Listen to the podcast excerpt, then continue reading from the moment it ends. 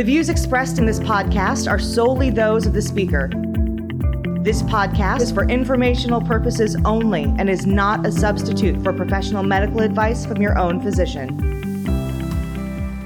Hi, I'm uh, Addisu Mesfin. I'm an uh, orthopedic spine surgeon at the University of Rochester. I'm joined today by uh, Gene Tekmyster, who's an interventional spine provider at uh, University of Southern California. Correct.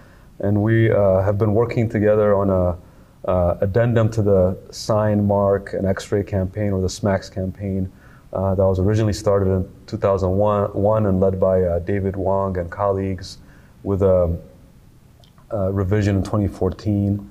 Uh, and we'll discuss us, the addendum we've uh, uh, have been working with the Patient Safety Committee under the leadership of Dr. Mowry and Andy Walker. so, so Gene, um, maybe you can um, give us a, uh, your overview of, of uh, some of the pertinent findings from the interventional spine standpoint that sure. we came across. Yeah, what we did was really take the literature from 2014 to until 2021 when we did literature search with the use of a research librarian, identified a little over 300 studies that were relevant, went through all those studies and identified the 53 most relevant that we thought would make an impact into making an addendum for the sign mark and x-ray document. Um, after those 53 articles were reviewed, we picked out some of the most relevant ones from there, including both from the interventional side and the surgical side in regards to some of the most impactful studies that I saw on my side from the international standpoint. Um, it really was a paucity in the literature regarding the true incidence and the etiology of some of the errors that were made, uh, largely probably due to transitional segments and the like. In the surgical literature, a lot of the impactful studies have to do with education and some of the other methods uh, that have been developed over the last few years in terms of really identifying ways to prohibit uh, wrong side and wrong level surgery, optimize marking and things like that. If you want to elaborate on some of the things that you've been working on, I know it's been a passionate project for you, both from a research educational side. You've had certain publications um, on this topic as well as some that we referenced here. So I'd love to hear your thoughts on sort of the utility of some of the things that you've seen, how your practice have changed, and you know, obviously, why do you think this is such an important topic, not only from practice but being an educator as well? Yeah, so it's um, uh, de- definitely a, a, pertinent topic for all uh, spine providers, operative or, uh, and, and uh, interventional spine. Uh, from uh, you know these 53 articles we, we identified over the past eight to nine plus years, we also worked with actually a research librarian through the assistance of NASS to really compile all these articles. And I, I, believe the, the quality of the articles we found was, was uh, fantastic, and then we, we kind of did, did, a deep dive to see, you know, which ones are going to be more impactful for, for this addendum. Uh, so as, as, a you know busy clinician and uh, educator, you know, it's, it's very important to uh, teach our next generation of uh, trainees on the importance of avoiding uh, you know wrong side surgery. Despite um, a lot of our efforts, these have continued to happen. But what we found, especially in, in some of the large series. Uh, one was from Cl- the Cleveland Clinic where they had 21,000 plus patients. Uh, they did have several um, incidences of wrong side surgery, and they implemented uh, several uh, uh, steps to prevent, and has, this has really uh, plummeted their rates. some of it including having the same surgeon who's doing the exposure being, being present there for the spine marker uh, and training institutions and maybe uh, uh, not out of the ordinary for a trainee to start it and the, the joint the surgeon to join, but having that one person being there from that uh, critical part of the decision to marking it is, is, important. Other part of it is also having another surgeon who's not uh, potentially uh, part of the case who may be available to also confirm the level with you. Uh, so th- that's just one of the, the addendums uh, uh articles that we, we found useful. But one of my, uh, I think a lot of our passions is as education. You educate uh, residents and fellows and uh, really pr- letting them know and, and, teaching them how do you, how do you ch- identify this transitional anatomy?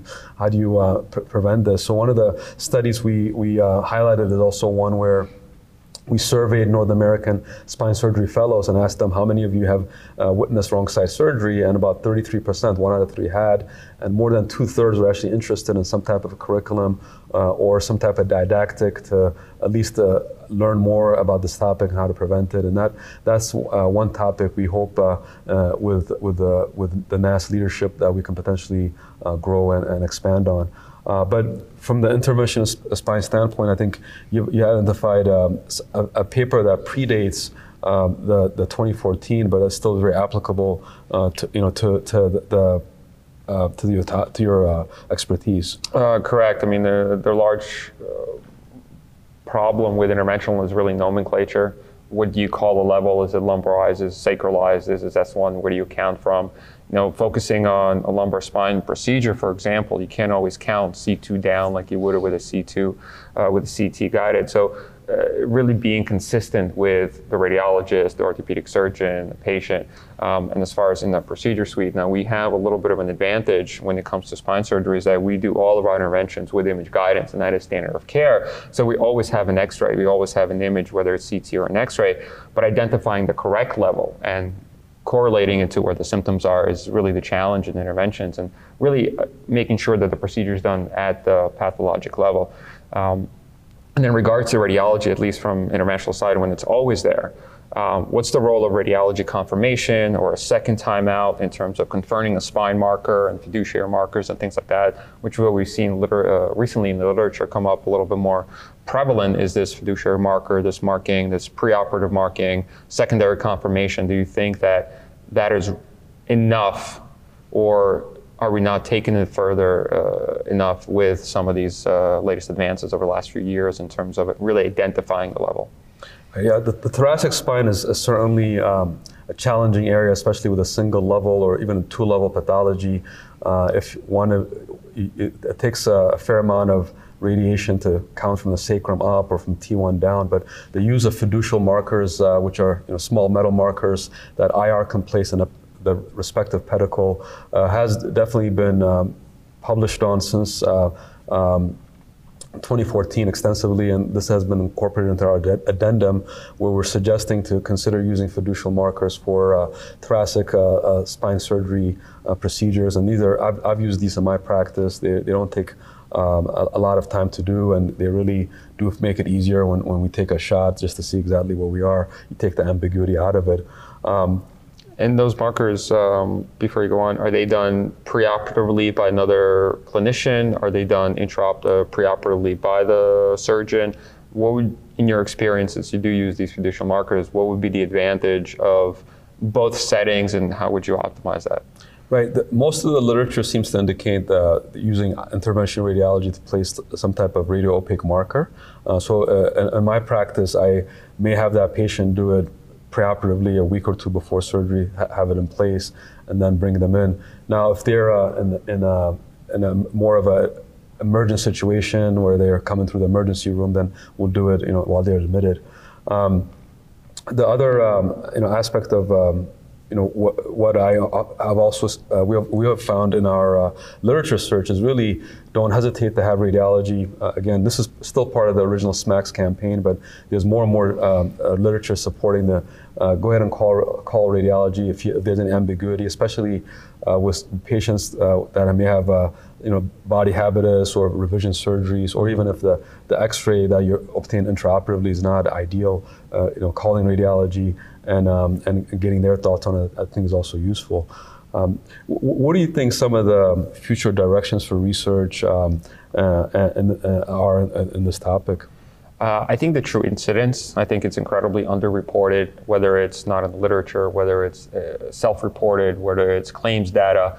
Um, you can take a look at it, but uh, I feel that, especially uh, at least looking at the literature in terms of the interventional side, that it is incredibly underreported. So we don't know how often this actually does occur, what the true incidence is. So it's hard to say what measures can be taken to avoid it or prevent it when we don't even know how common this truly is. Um, and it's anywhere from 30 to 50% when you look at polling of uh, trainees and things like that. So it could be as prevalent or as not, and then we really have to take the appropriate steps in order to ensure that it doesn't occur. So really, the basic epidemiological data is necessary. Yeah, no, I, I, uh, I, think that's that's valuable information. That's where I think we can maybe leverage the you know the membership uh, of NASS for interventional spine, ortho spine neurosurgery standpoint to kind of learn uh, you know, what the true prevalence is. And there's papers published that we found where they quote about 50%, but the response rate is still pretty low from, exactly. from the group. Um, as far as, uh, you know, uh, to summarize, uh, you know, our findings, uh, mm-hmm. the, the take-home points are uh, consider fiducial markers for um, thoracic spine procedures.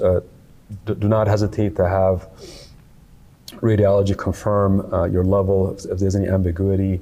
Uh, again, as, as the, the, one study I quoted from uh, the Cleveland Clinic, you know, just if you're going to do the surgery, be there from the beginning to the point of the, at least the marking, so that way there's no uh, there's no uh, uh, discrepancy there.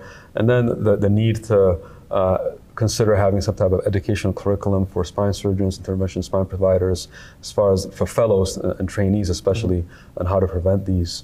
Um, as far as um, you know from, from our work, I think we've really gotten a lot of support from the, uh, our committee chairs, uh, uh again, uh, uh, Dr. Mari and Dr. Walker, but also the, the membership of, the, of, the, of that committee. They've, they've vetted and have reviewed this addendum, so we look forward to working with NASS to uh, uh, to see where, the, where this goes. Yeah. Any comments from your st- perspective? Yeah, I mean, I think the addendum is in place. We're going on the, the final revisions. Obviously, it has to be approved by the board of governors and the sections and some of the other organizations that were involved in the original draft of the document um, and really want to have a complete uh, inclusion of everybody that was involved to make sure the progression is appropriate and addresses what each society and the multitude of societies that are involved really want to come across uh, as saying in, the uni- uh, in a unified manner in order to make sure that this is addressed appropriately from the ground up, educational, up into practicing physicians.